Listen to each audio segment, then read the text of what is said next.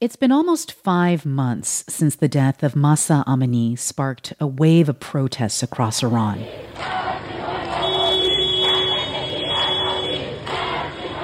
Amini, known to her family as Jina, was a 22 year old Kurdish Iranian woman who died in police custody in September after she was detained for allegedly wearing a headscarf improperly.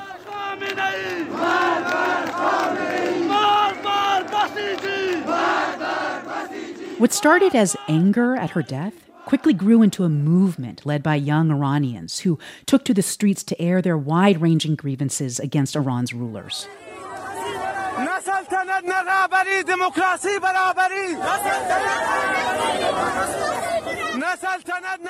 The regime responded with a violent crackdown on protesters. According to human rights groups, the government killed hundreds of demonstrators and jailed thousands. And in December, Iranian authorities began executing people involved in the protests on charges ranging from assault to murder. This week, Iran's supreme leader, Ayatollah Ali Khamenei, announced that he will pardon or commute the sentences of tens of thousands of prisoners ahead of Saturday. That's the 44th anniversary of the country's 1979 revolution.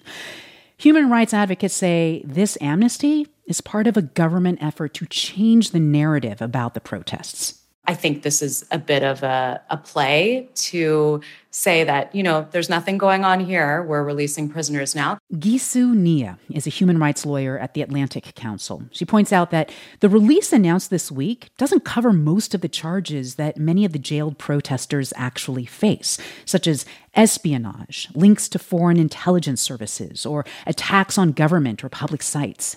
Everyone who is facing capital punishment, which is about 100, are still in prison.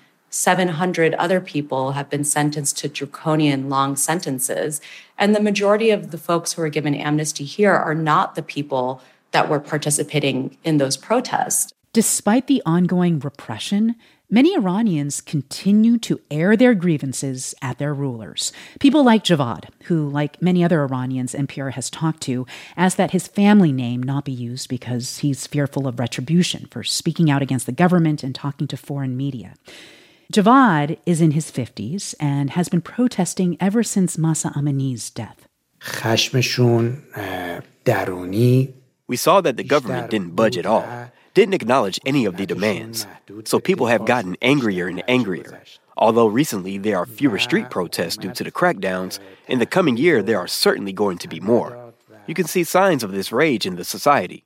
Another protester NPR heard from, a 19 year old student, didn't want us to identify her because she too feared punishment. But despite the danger, she told us that she is speaking out because she wants a better future. I want a happiness. I want a good life. I want a good home, good car, good I don't know husband maybe. I cannot have better future in this country in this situation. So I think it's for freedom. It's for have a better future. It's for have a better days. We don't have them. So I just want happiness. And I don't have it. No one have it. Consider this a brutal crackdown has not stopped some Iranians from voicing their anger and frustration at their own government. An NPR team heard grievances directly from the people on the streets of Tehran, and they put some of those grievances to a top Iranian official. His response coming up. From NPR, I'm Ailsa Chang. It's Friday, February 9th. Support for NPR and the following message come from Capital One, the 2023 lead sponsor of NPR Music. Capital One with the Capital One Quicksilver Card. Details at CapitalOne.com. What's in your wallet? Credit approval required. Capital One Bank, USA NA. It's Consider This from NPR. The Iranian government doesn't let a lot of foreign journalists into the country, so it's been difficult to report on exactly what's been going on in Iran since a wave of anti government protests began in September. But this week, a team from NPR, led by my colleague Mary Louise Kelly, was allowed in. They were assigned an interpreter and were not permitted to go everywhere they asked to report from, but they were free to ask what they wanted during their stay. On the streets of Tehran, they were able to speak to several people who described an economy in which basic needs like food and medicine are punishingly expensive, an economy where unemployment is rampant and a restricted internet has left them feeling cut off from the world. Some blame US led sanctions, but many accuse their own government of mismanagement and brutality. This young man, who's 18 years old and didn't want to give his name, blamed the regime for his day to day troubles. It's so hard to live in Iran. Really, believe me, it's so hard. Do you feel like you have a future? No. I hope I will die. It's so better from living in here. You can't do anything. He hopes he will die, he said. What does the Iranian government make of the anger and desperation many of its citizens are feeling? Our team in Tehran got a rare opportunity to ask a top official for his response. Mary Louise takes it from here. We've just walked up to the gates of the foreign ministry, this big yellow compound, yellow brick compound in central Tehran. We have had so many questions on the ground here in Iran about the anti government protests that have rocked this country. Hundreds of people have been killed. We also have questions about Iran's relations with the rest of the world. Iran's top diplomat, that is the foreign minister, Hossein Amir Abdollahian, has agreed to take our questions. Once inside, we climbed from one waiting area to the next and finally settled inside a cavernous meeting room, a giant map of Iran and the region above us. What you are about to hear is Amir Abdollahian speaking through an interpreter. We have edited for concision and clarity. We have not internally edited his answers. I'll start with the news. Supreme Leader Ayatollah Khamenei has announced he is pardoning tens of thousands of people arrested in the anti government protests. Why and why now?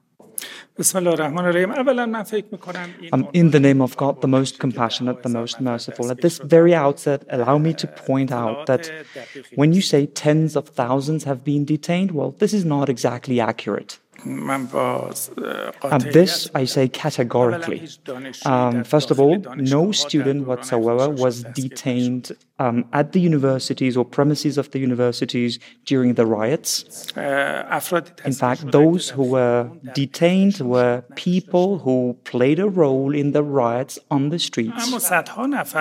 Um, that being said, hundreds were carried away, and um, um, on that basis, they uh, acted um, in riots.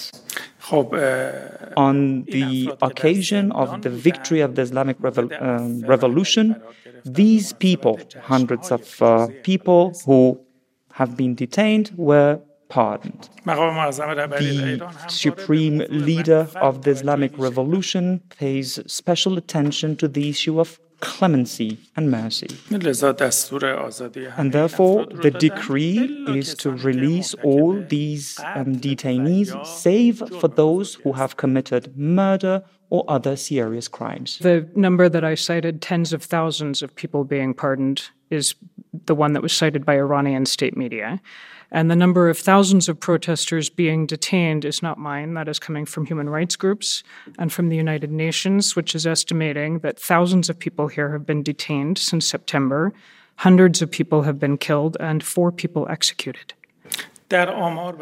I guess uh, we see some sort of overstatement in these figures. Um, even if it has been said by human rights groups.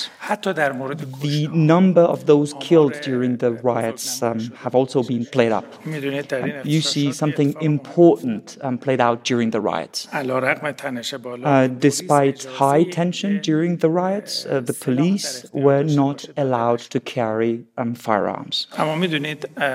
However, um, American and Israeli armament came through um, from some of our neighboring countries uh, with uh, little stability.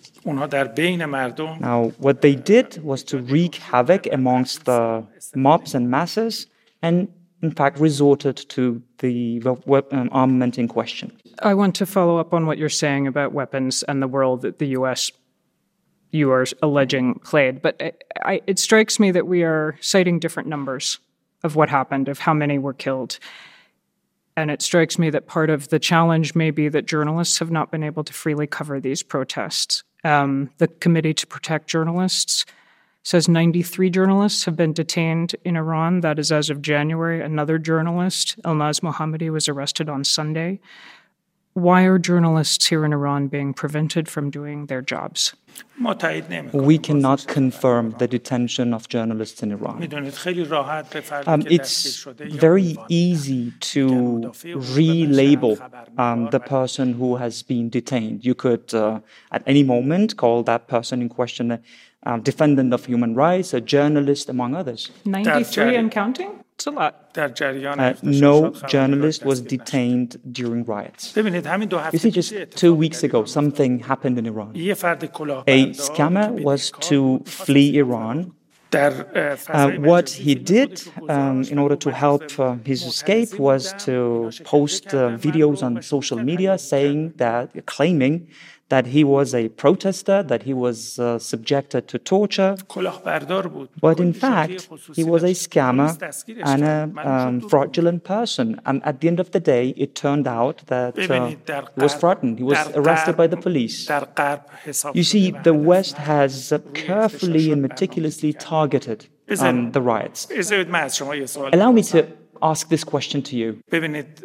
You see, there was a lot of maneuver on Mahsa Amini by Western media. But when it comes to Shireen Abu Akleh, did, did they really cover her? Forgive me. Forgive me.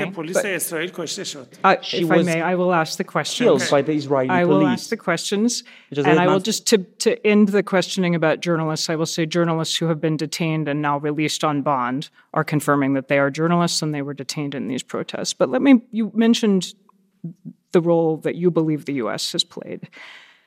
In our time in Iran, we have interviewed many people now and asked them why they are angry. They cite repression, they cite inequality, they cite economic mismanagement.